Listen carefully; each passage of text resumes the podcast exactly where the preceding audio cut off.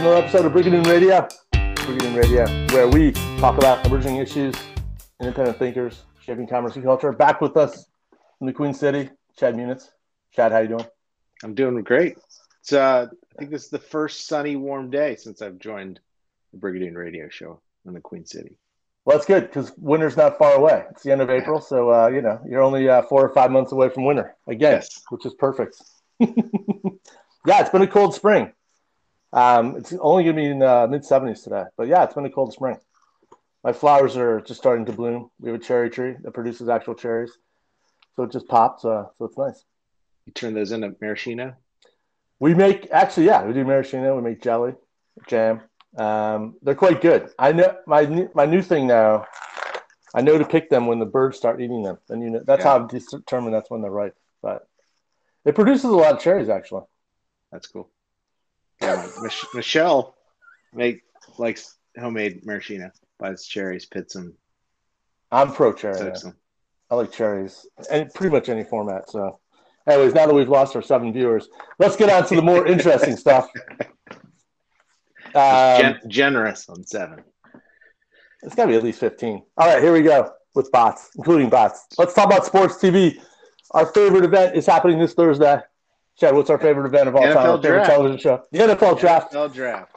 Detroit. Absolutely fantastic. Well, Detroit's not going to be till 2024, Yeah, they're on the clock. Which is it's which I want to talk about. Let's fo- let's fo- focus on Las Vegas, who lost, I guess, the draft in, during COVID, and they shifted it. This event, I absolutely love the NFL draft. I don't know what I actually watched more of the NFL draft than I probably do of NFL football throughout the regular season. I don't know what it is, but it is 600,000 people show up live. It's days and days of television, multiple networks. What's the secret behind the NFL draft? It's because it's America's sport. It's the America's- build up for the greatest sporting events, uh, you know, of the year. And it's also the hope and dreams, right? You get these young kids, these young guys, you know, priming their athletic careers, getting picked to sign to make millions of dollars. I mean, there's something. It is something all American, isn't it? It's it's all American. It's uh, you know, one pick can turn around a team. There's just rabid fandom. Except for Cleveland So, uh, and Detroit. It's uh, a long storied history. Um, no, I guess yeah. One pick supposedly could turn around a team. As a long-suffering Lions fan, I've yet to see that prove out. Um, but also, uh, to me, it's also the fans, right? It's like you know, I love the cutaway shots. You know, when the GM, the smart, the smarty pants, the executives probably pick the the best player that's needed for that team, but he's not flashy, and the fla- you know the fans react. They cry, they scream, they yell. It's absolutely fantastic. That's probably my favorite part. Yeah, it was you know, twenty years ago when it was uh, still always in New York, and you know, basically all the rounds were in one day. Of just seeing the Jets fans boo, Yeah, constantly boo the pick, which is great. I saw the other day, um, yeah, the Jets picked a tight end over Warren Sapp. Warren Sapp ended up going to Tampa Bay. Warren Sapp, obviously, all pro career, Super Bowl, you know. I have no idea who this tight end is from the Jets, right? We know Warren Sapp is. And that's the juxtaposition, right? All this studying, all this research, all these analytics. And at the end of the day, who the hell knows if these kids are going to like out? you know, they're now most of them are 20, 21. Yeah. They're still developing. The the shift in competition. I don't know the exact stats of you know how many players play Division One, and then the number of folks that are actually in the NFL. It's just the level up of competition is just so immense. I looked at, uh, yeah, I think about for baseball and soccer, there's like 200, 200, right around 200 teams that play D1, right? So I don't know, maybe foot, there's probably less than football. I'd say it's, I don't know, 180. But even if it's 200, yeah, you're only talking a few hundred, a few thousand kids. And out of that, you know, only 100 get picked to go to the NFL. It's pretty wild. It is it is wild. Uh, you know, I actually think well it'll be great with all the COVID restrictions and more players there. It, it's been really fun the last couple of years when the players are all at home with their family. Get that Yeah, call. You like that, eh? The I do family like touch, that. being surrounded, and yeah, some modest mid, Midwestern home getting picked to go to the Cincinnati Bengals. yeah. Um, But it is a show, yeah. I mean, the professionals are now these kids. You know, basically when they finish the football season in the fall, they basically drop out of school and they train full time. The amount of um, on and off field activities that get ready for these kids to get drafted is immense. and from an early age, even uh, you know, there's friends here in town that have kids in high school that they're already getting media training in high school in terms of how to talk to the press, for real, how to, how to handle social media, mostly social media. Uh, you know, the do's and don'ts of things on social media. And while you know, when we were growing up, the worst thing you could do is say something stupid that ended up in the paper, and the opposing team had that stuck all up in the locker room. Oh, the, locker, the locker board. What do they call yeah. the locker room talk or the uh, what was it? Bulletin, no. bulletin board. Bulletin board. Yeah, yeah, there we go. Um, to motivate them, you know, now there's all kinds of things you can step into that you probably shouldn't say. Well, somebody who provides communication advisory. I like the idea of more media training early and often. I don't know. Maybe I should shift my business to uh, high school athletes. Uh, I hadn't thought about that. Um, I think too, like getting back to, I want to talk about two things. Uh, the impact on the city. I mean, obviously, you've done a lot of economic development at the state, national, and local level. Um, these kind of big, I don't know, I'd come like a tent pole event. It seems to draw a lot of attention. Detroit isn't hosting the draft until 2024. I guess Kansas City has it next year in 23. But the city of Detroit already has a countdown clock in downtown. They're they're already rolling out the red carpet, if you will. They're making it like a marquee event. The ability to show off Detroit smart, I guess, right? Or I don't know, something rally around. Or I mean, I, I think it's very smart for a couple of reasons. It's something to rally around the national and global publicity that the city gets. Uh, you know, it's the uh, we talked a lot about this whole inter- entertainment, but just having people wanting to travel to understand things. You know, the the Guy Fieri of uh, I've got my whole list of places to stop when I drive across the country. Just draws yeah. people there. But I also think from a local level, being able to organize and bring the community together to produce one of these helps immensely to do get other things accomplished in the community. It's yeah. hard to bring that those many people together, that many resources together to actually produce the event. I think in the long term, it just helps the community be prepared to do other large projects. Oh, I like that. So it's almost a training ground. And I guess for the NFL now, you know, you got three or more, three or four marquee events now, right? You got the NFL draft, you got kickoff weekend, you got the playoffs, you got the Super Bowl, you know, and once again, the NFL finding more ways to dominate our mind space. It's it is an amazing juggernaut. It's just in uh, the it is suited so well for TV, for uh, social media, for kind of the instant gratification. None of the other sports break down into that level. I think where it's so easy to sit down and watch, and the fact that there's just such a finite amount of games. Yeah, I, I, mean, obviously, I think baseball and NHL hockey is trying to do a better job of their draft, but so many of the drafts of those baseball and hockey in particular are more speculative, right? Like these kids get drafted, and there's I don't know the weird the contract, especially in baseball. I fully don't understand how you get drafted in baseball. Um, it doesn't really make a lot of sense. And then the MSL MLS draft, I'm sure they're doing stuff, but it it's not even resonating. But the ability to kind of stretch that season, I think, is probably the big learning here. Yeah it's that and and it's it's creating the market for these players. I mean the nfl understands that really what drives is the personality of the players on the field. So being able to break that up and introduce the country and the nation and all the fans to those players and those segments. I mean that just the first night alone there's I, know, I can't remember half hour in between each draft choice. Yeah, yeah. So they, they get to introduce that player and the family in the background on all those people to this national media and absorb it. It's, they've just they've done an amazing job. they produced that together. It's crazy. No, they've nailed it. Um, there was a great story this week in the LA Times about how the LA Kings are actually uh, expanding hockey to Mexico, getting more kids in Mexico to play. And it's really it's interesting now that part of being a professional team is also expanding the sport, right? Getting more people in as fans, but also more people in as players. So I think the MLS has done a great job around the academy system. And but it seems like it's prerequisite. Like it's basically now becoming a 24 7, 365 situation where we got to engage hands, fans as well as future players. Yeah, it's getting those people to drive to, to drive to the sport get them to understand how the sport works. And uh, I know one of your favorite pastimes is gaming. So uh, you know the explosion of Madden has actually driven the sport quite a bit of just sucking people in. I think it's actually helped a lot with other sporting, uh, the FIFA games, the NBA uh, live 2K games, help kids get involved and understand how the game works at an early age and brings them in as fans. And that again, the NFL is amazing at marketing that, the build up to who's going to be on the cover of Madden, get those star marquee players in there, their moves, their clothes, their looks, and kind of push that through.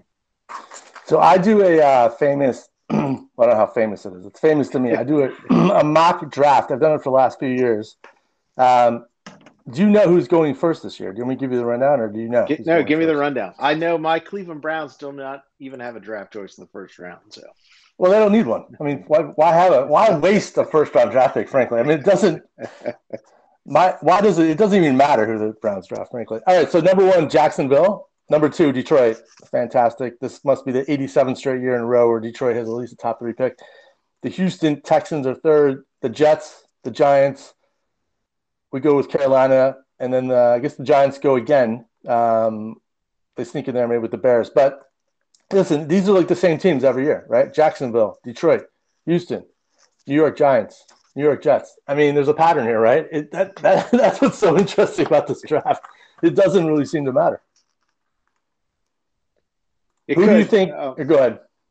I, I, do. It could matter of just. I, I don't think this is a great year uh, for quarterbacks, and obviously, quarter. It's a quarterback-driven league. Can turn a team around very quickly. But, um, sounds like your guy from Michigan is going to be the number one draft choice, anyways. Though.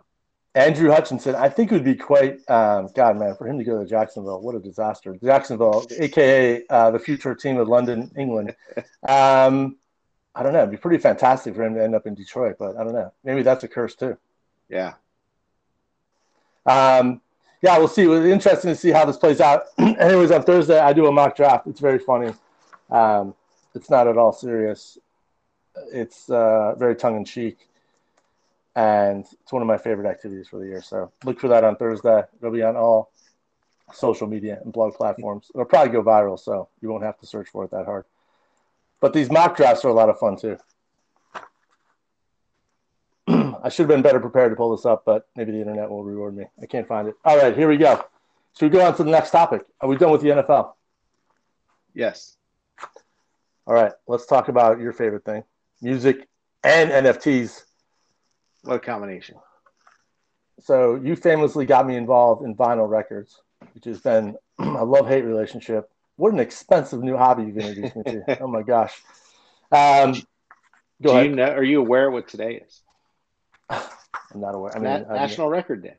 It is National Record Day. That's like a real thing. It is a real oh thing. my god! It's like the, a lot of the, uh, exclusive uh, vinyl drops at your local record store today.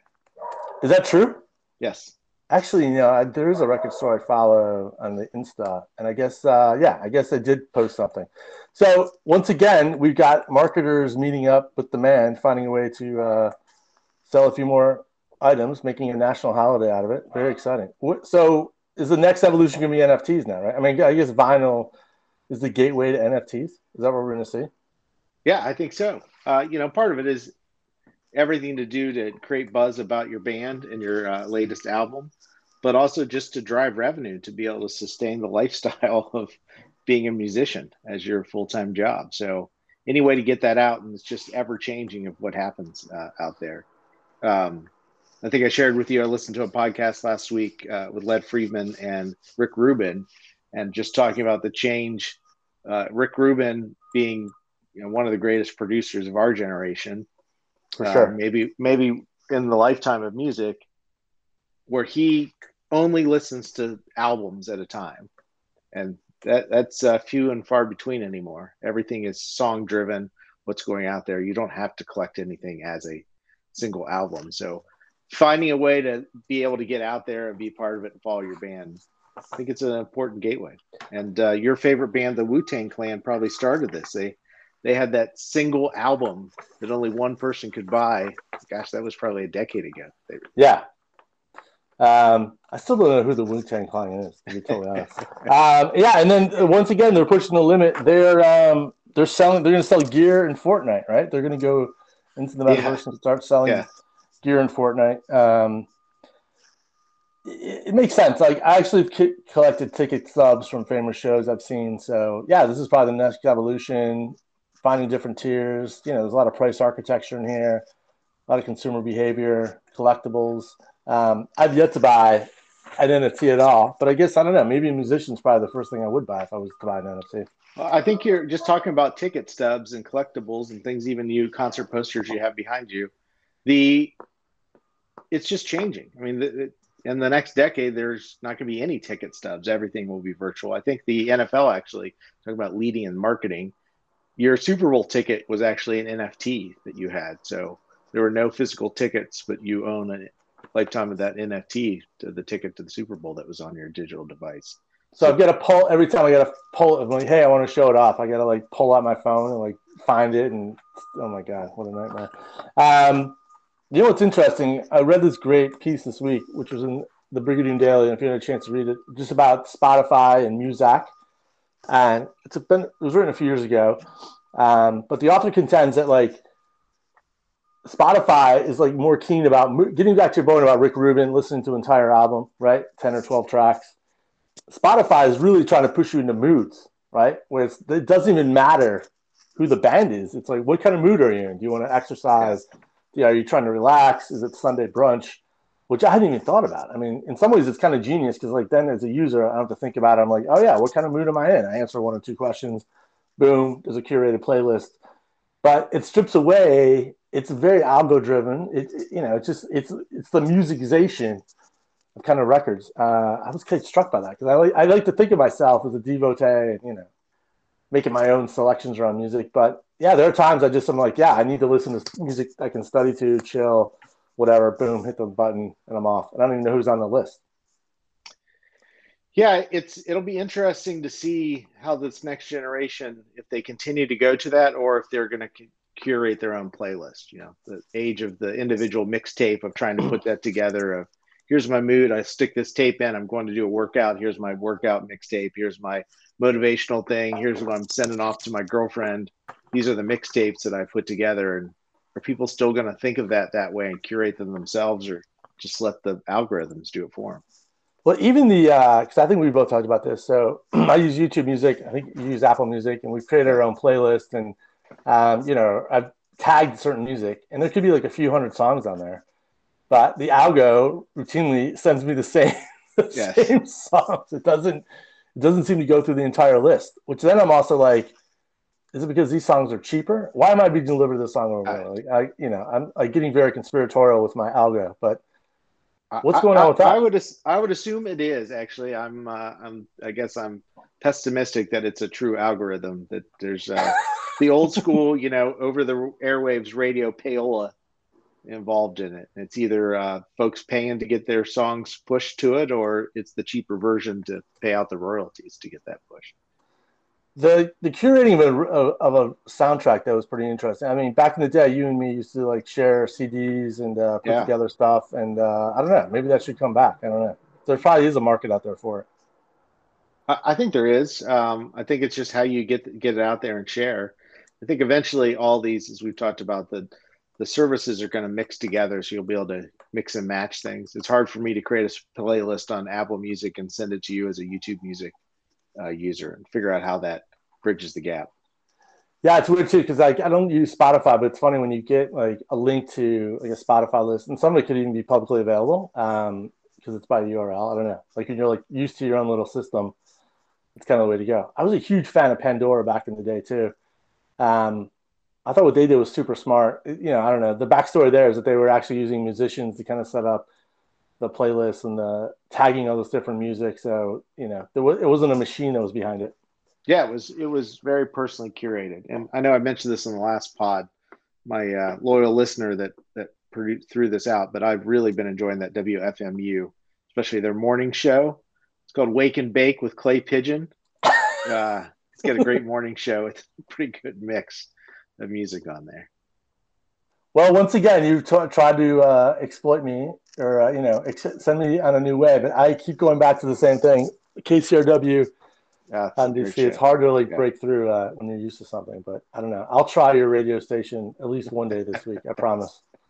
Did Rubin talk about? Uh, yeah, he did like a four-hour interview with Lex Fridman, yes. which is absolutely fantastic.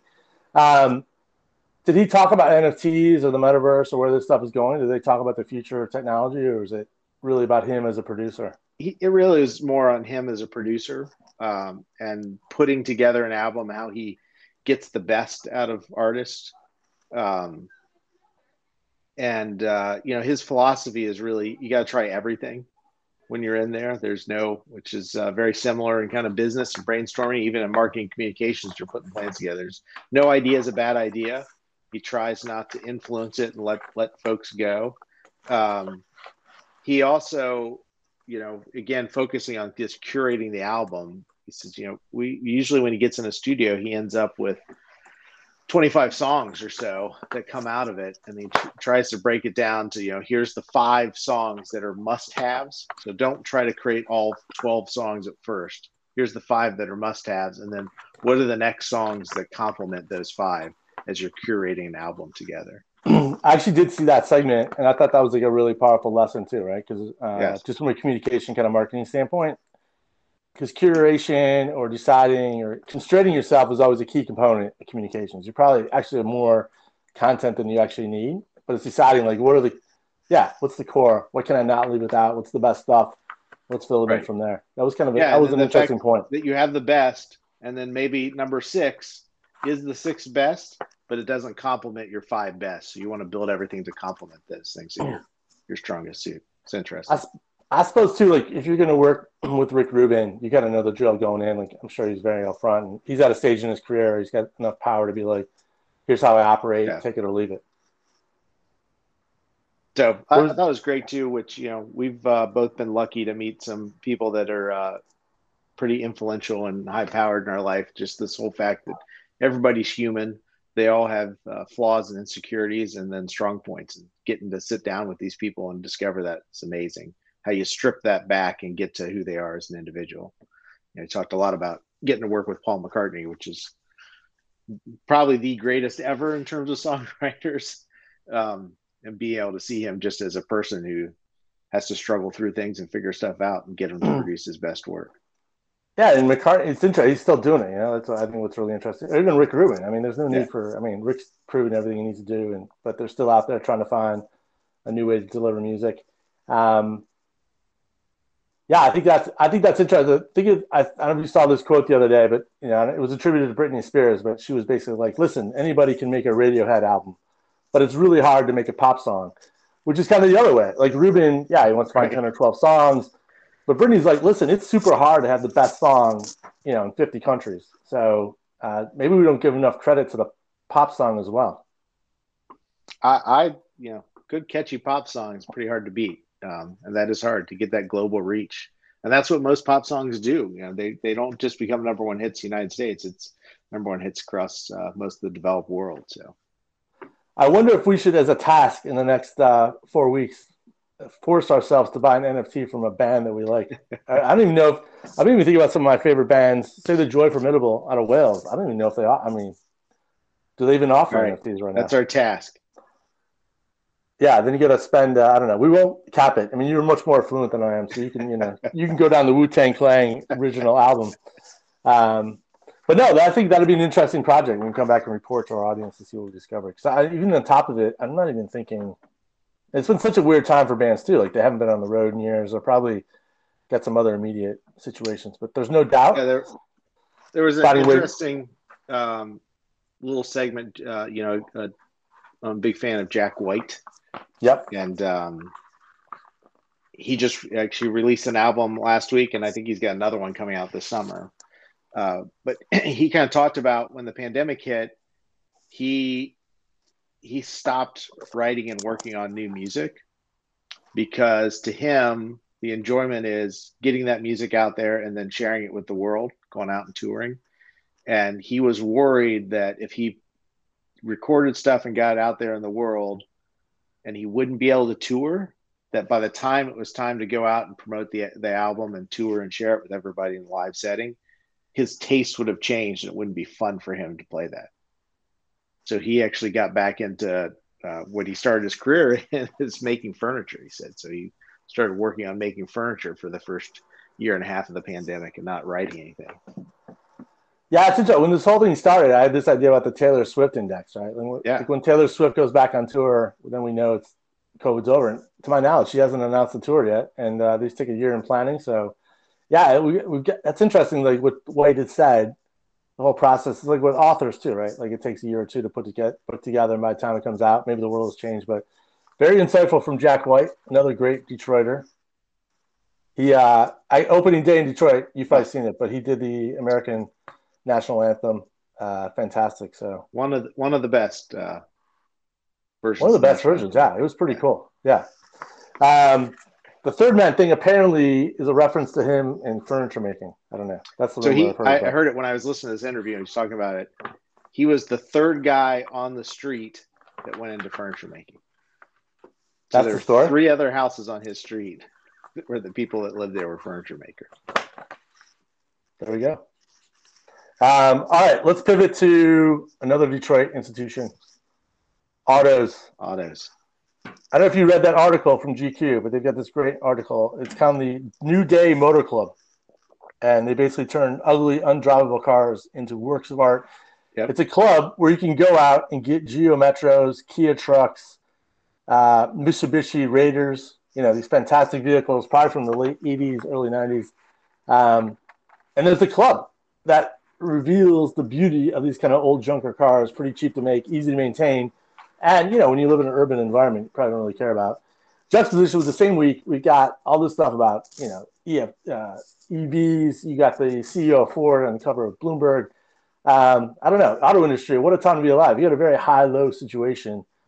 Even myself, I don't even know if I'll ever buy a car. Will I ever buy an EV car? I don't know. I, I, I used to have a Saab back in the day. I got rid of tearfully. I don't know. It's interesting. Should you get an old car or should you get a new car? This is where we are today. What are your thoughts on this? My, my guess on the future is, and I think it's sooner rather than later, there will no longer be a ownership component to cars. Really? Most cars will be rented. You'll you'll have timeshares of vehicles and go that way.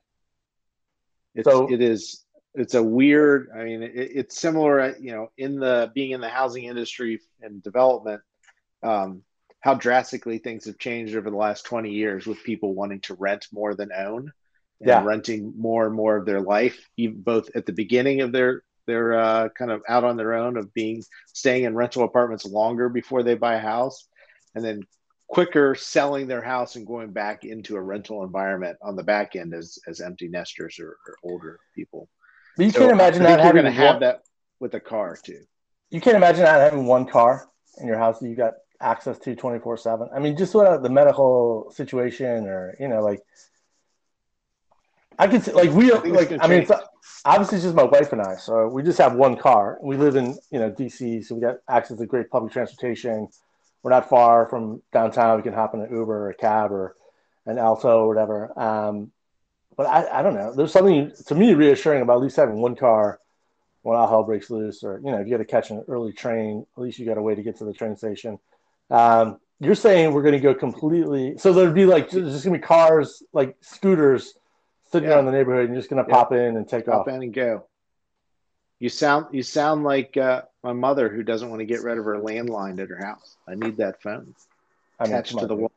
I dropped the landline one time. uh, I think I'll it's a similar analogy, though. I think there's a couple. I mean, I think a car is. I don't know, man. Like the emergency situation, if you have kids in the house, um, I don't know. There's, there's, a bit of a security blanket, and maybe that'll be I don't know enough for the auto industry.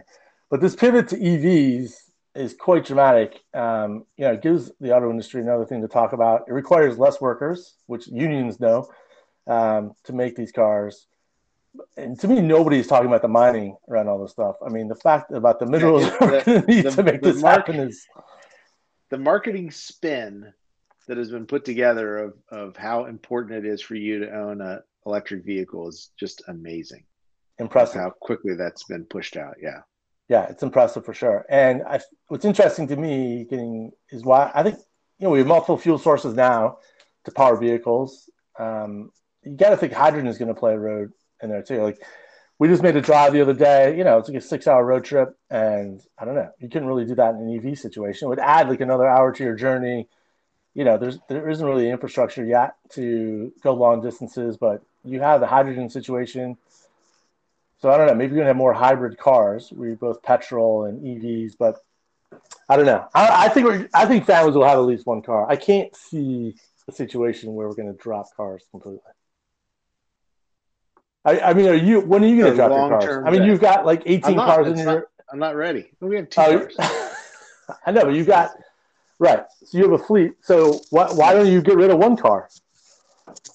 Can't do it yet because there's not a okay. not a system built around being able to own hours of a timeshare of a car. That'll be, but it's a classic chicken and the egg situation, right? Yes. Um, yeah. What was I can't remember the service I was using for a while. What's the local? It's been a few years. Oh my god, I'm getting so old. The local, I was paying like ten bucks a month. I could access a car whenever I wanted. I don't know for the Zipcar. Yeah, Zipcar. Yeah, I mean that's kind of smart. But yep. um, the challenge, I guess you're right. There was never enough cars closest to me. It was always like there are cars available, but they could be miles away. It wasn't easy enough for me to like walk there, bike there. I don't know. So it's a combination of chicken and the egg. What's but, that? And then as soon as the autonomous side of it gets better, like, the, the, autonomous is never going to happen, dude. You think like let's think about Cincinnati. You think there's going to be autonomous cars going around the seven hills of Cincinnati? Yes. Uh, no way, man. You you can't even get good Google Maps in downtown Cincinnati. So how they're going to like set up autonomous future? I think it's a bit of a pipe dream, dude. Let's say Minneapolis, dude, in the dead of winter. you think autonomous is going to work in February in Minnesota? There's, I don't think so. there's so. going to be winners and losers. Yeah, a lot of losers. The, the autonomous thing, I think if you're driving, you know, from LA to Vegas in the desert and it's perfect weather, yeah, that might work and you're driving in a straight line. Um, I don't know. Urban cores, London. I mean, autonomous cars in London. I don't know, man. Boston. I think that's another pipe dream. I think it's gonna be hard enough for these guys to flip to the EV model, let alone drop all this technology. But I don't know. I don't know. Maybe, maybe, maybe, maybe Mayor Pete, our famous uh, transportation secretary. Trans- Secretary Pete, will sort this out. So I don't know. I'm not as bullish on the uh, autonomous. Another area we differ. I'm bullish on. I don't think it's going to take a long time. But What's a long time? Yeah, all right. Give me a time frame. 20 years. So by 2040, 20, 20, 2042. Yes. The majority of the cars will be autonomous. 51% will be autonomous. All right. Driven, the, the, driven by the insurance companies. They'll say it's safer. define autonomy. You're saying like 100% autonomous, like no wheel, yeah. like no steering wheel? the majority of the cars, 51% of the cars in 2042, no steering wheel. I think I'll take that bet, dude. Buy another NFT. Like I, that's another thing. I think autonomous may work on the highway system, but like the last mile is going to be a huge challenge. You live in an old city. I mean, I can't see autonomous working in you know, but you're more bullish. You're about the future. Brigadoon Radio is about the future. Chad Munitz is about the future. All right let's finish up with our favorite segment what we're reading and watching. Do you want to go first? I think uh, I think it's a great, great, been a great two weeks for uh, HBO for us. So I've I've been uh, watching Winning Time, the story of the LA Lakers, uh, which has uh, been fun. Been a fun watch. Sometimes Adam McKay's get a little tough to watch, but uh, sometimes. So I watched one episode of Winning Time. I was done with it. Adam McKay. I just I've had enough of Adam McKay. Uh, I don't know. Maybe I'm getting old and cranky in my old age, but I don't know. I don't have time for Adam McKay anymore. I'm pro Will Ferrell. I don't know. It sounds great. I watched one episode.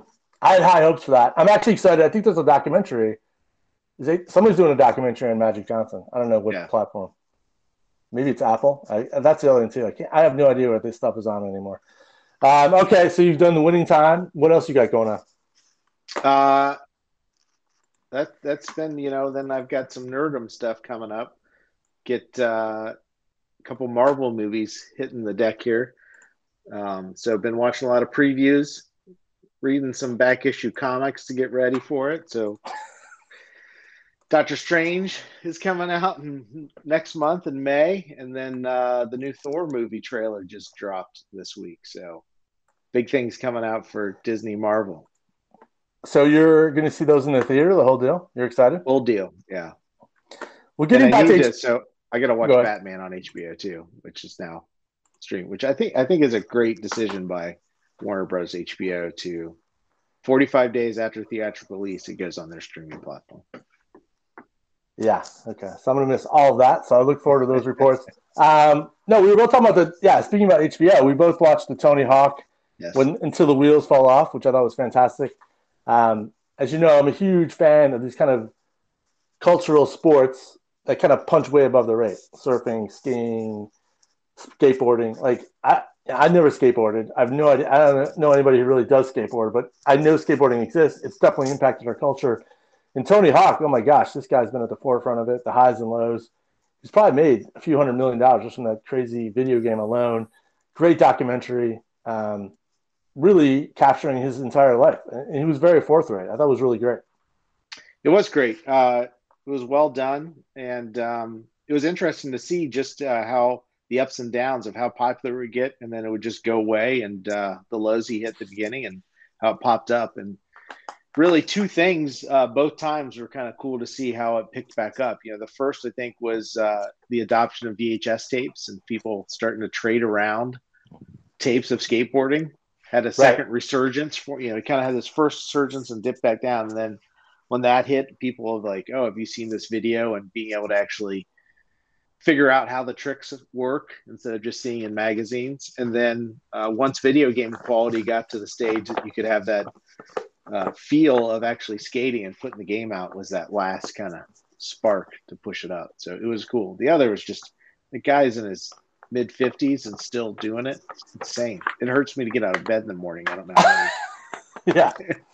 Yeah, I think for me the bookends uh, spot on. Like I think his dad getting involved and figuring out a way to uh, organize like competitions, have some kind of guidelines, kind of rules of the road for sporting competition was really important. And then the bookend, um, just the X Games. Like once again, think about the NFL draft we were talking about. Just this having these massive platforms to get a sport or an activity on TV and broadcasting it to millions of people around the world really is a game changer, right? And then you got the online situation with games it's again end to end situation. You got live events, you got television, you got games. It's really a re- great marketing lesson for where sports and kind of entertainment's going.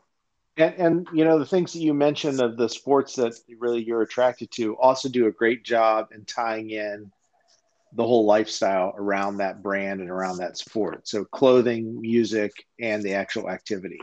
Uh, it's been great. Where other sports have a hard time tying in those other things, a part of your lifestyle yeah, I mean, like skateboarding and surfing. Yeah, I, I, it would be interesting to check out the numbers. We do a quick search, but it's minuscule. I mean, we're talking a few million people that are actually probably surfers on the planet. But you're right. The clothing, the music, we're all impacted by it. And skateboarding, the same thing. You know, kind of that punk rock, rebel attitude. Um, yeah, it's fantastic. And I thought they did a great job with the documentary. Two other things I watched. I finished up We Crash last night on Apple. Jared Leto, amazing performance. Um, what a ride! And you know, I don't know. Maybe WeWork didn't work out or hasn't reached its full potential. Maybe it hasn't come, but everybody knows the name WeWork. What a revolution! You've been in that space too, so uh, what a great story! And just how people get excited about unicorns, man. And sometimes, yeah, know, it's, it's clear thinking goes out the, the window right. when you're riding the wave, right? So that was really interesting. And then um, super pumped, same kind of thing with Uber good behind the scenes. I don't know. We're going through a real renaissance of uh, hyperbolic, crazy, uh, aggressive entrepreneurs in the rise and fall and the money about the money made and good stories, good television. It is, and I, you know, I think